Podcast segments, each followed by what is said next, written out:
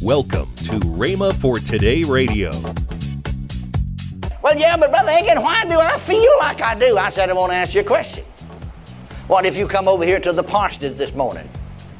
My wife opened the door, let you in, said, Brother Hagin's right there, just right there in the living room, just go right on in.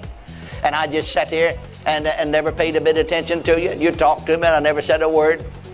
I said, Wouldn't you start feeling bad? I said, No wonder you feel bad. Because I said, The Spirit of God within you is grieved because you've ignored Him. You paid no attention to Him. You act like He's not even there. You act like God told a lie. All night long, you've just as good have been shouting at God, said, You old liar, I know you're my father and I'm saved all right, but you're a liar. Because I don't feel anything. He's not here and I'm trying to get him. You're listening to Rhema for Today with Ken and Lynette Hagin. Today we continue the classic series, The Believer's Authority by Kenneth E. Hagin. Stay tuned as we listen to this powerful, timeless teaching. Also, later in today's program, I'll give you the details on this month's special offer. Right now, here's Kenneth E. Hagin's classic message. Now we know that God's greater than all. Jesus said, My Father is greater than all. He is. We know that the Son of God was manifest that he might destroy the works of the devil. And you know what? He's come to dwell in us. By the power of the Holy Ghost, He indwells us. Jesus said, My Father and I will come and make our abode with you. Another translation I like says, My Father and I will come and make our home with you. We're going to come and live with you. That's what we're going to do. We're going to come and live with you. And then over you see as we come on in after the New Testament church was born and we come into the epistles that are written to the church, then Paul writing to the church at Corinth said, What know ye not that your bodies are the temple of, of God, the temple of the Holy Ghost? And then in 2 Corinthians, the sixth chapter, he said, uh, uh, again, speaks about our bodies being the temple of the Holy Ghost. He said, For God has said, What did God say? I'll dwell in them. I'll live in them. Another translation said, I'll be at home in them. That's where I'll abide. That's where I'm going to live. Where's God live? See, too many times folks trying to get a hold of Him. They don't believe He's here. Some folks even sing. I've heard them go to church in Pentecostal circles and sing, Come by here, Lord, come by here. Well, that meant they didn't believe He was there. They was trying to get Him to come by. Come by here, Lord, come by here. No, He's here, praise God. He's here. Praise the Lord Jesus. See, we need to wake up and start living in the present tense and in the rights and in the privileges of what belongs to us now. Glory to God. And that's when we'll begin to dominate. And that's when we'll have the mastery that belongs to us, and we'll exercise it and use it and enter into it. Can you say amen? Amen. amen. Praise the Lord. Thank you, Jesus. Well, too many times, the Christian, even the spirit filled Christian, is bowed down, broken beneath the weight of sin and the powers of darkness. When if they just knew the truth, they'd rise up like a mighty giant and the devil would run from them. I remember one church I pastored. One of the ladies of my church came to the parsonage one day, knocked on the door just a weeping and a crying, wanting help. Well, we're there to help if we can, you know. We want to help everybody and everyone. Particularly, you know, the pastor has the oversight of the, that particular sheepfold and he's interested in them. And oh, this dear lady is just distraught. She's just almost in hysterics. She's a reaching up in the sky like she's a reaching after something. Brother, my God, Brother Hagin, you got to help me. Well, I said, I will if I can, sister. I've been praying all night long. Anytime they get that whine in the voice, you got them located. They're living in no man's land where Satan can enter into the innermost council and God can't help them. Oh, I've been a praying all night long. I've been trying to get a hold of him. You're going to have to help me. I can't get a hold of God. Well, I said, sit down here on the couch and let's talk about it. I said, You're trying to get a hold of him? Yeah. I meant what she meant by that expression get a hold of get in contact with him, you know. Well, I said, first of all, where is he? Huh? I said, before we'll be able to get a hold of him or contact him, let's find out where he is. You know, just where is he anyhow? Well, said he's up in heaven. I said, I know that.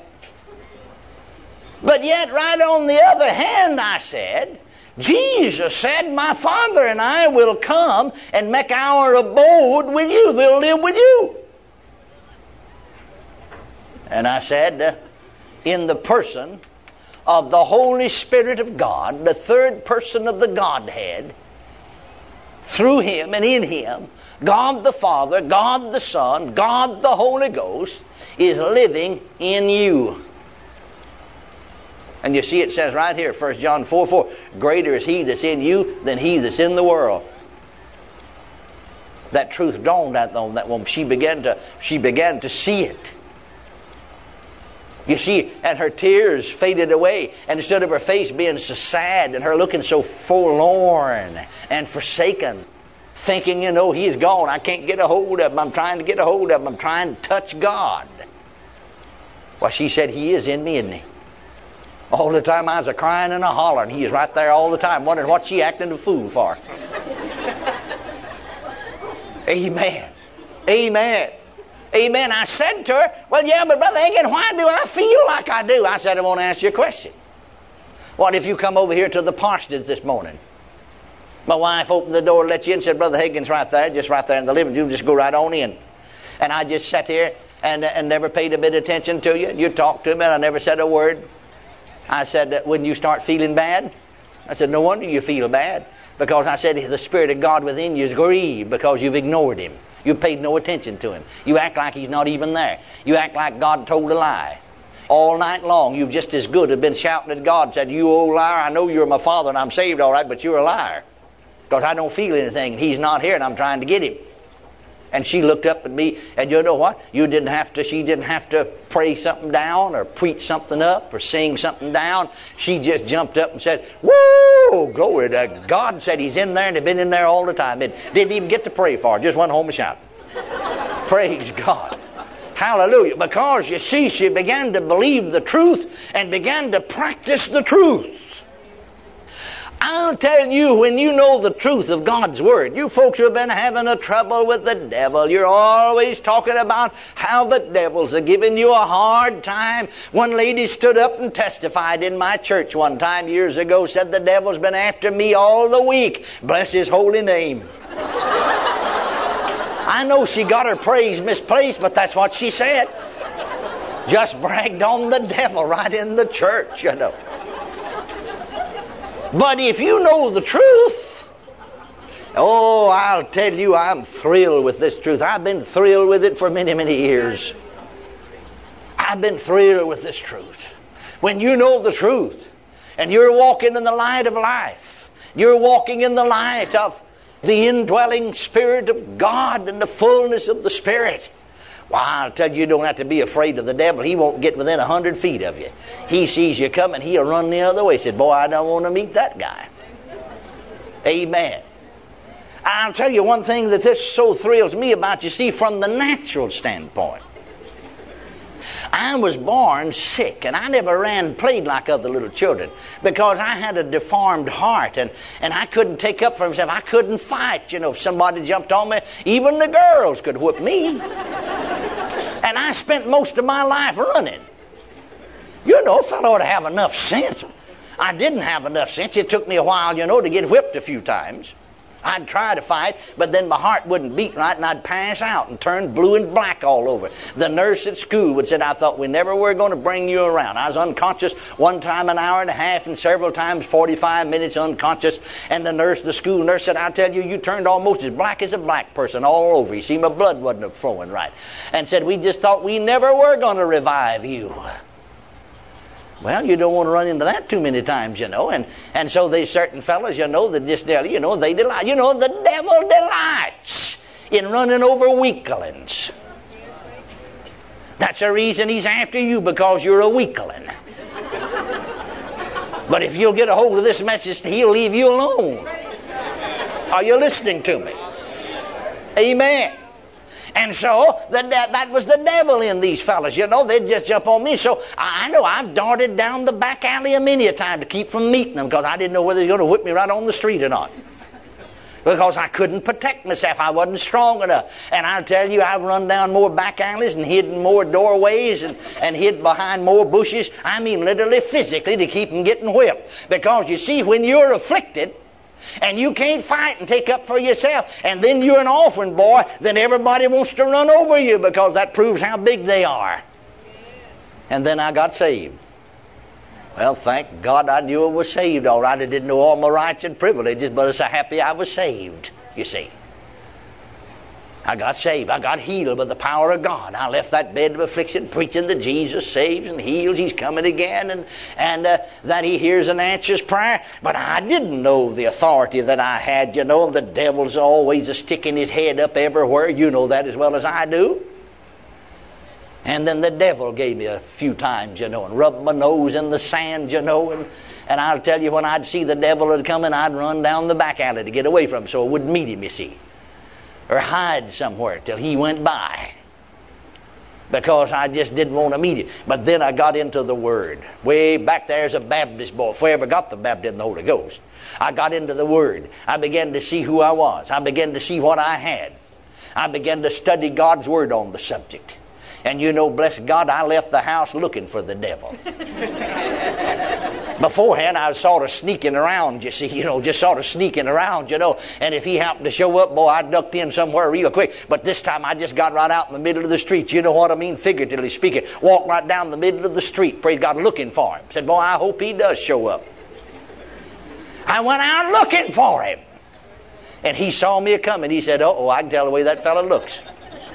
I can tell by his walk. He, he started running down the alley. You know, he didn't want to meet me because he didn't want to get whipped again. He's been whipped once. Jesus already defeated him.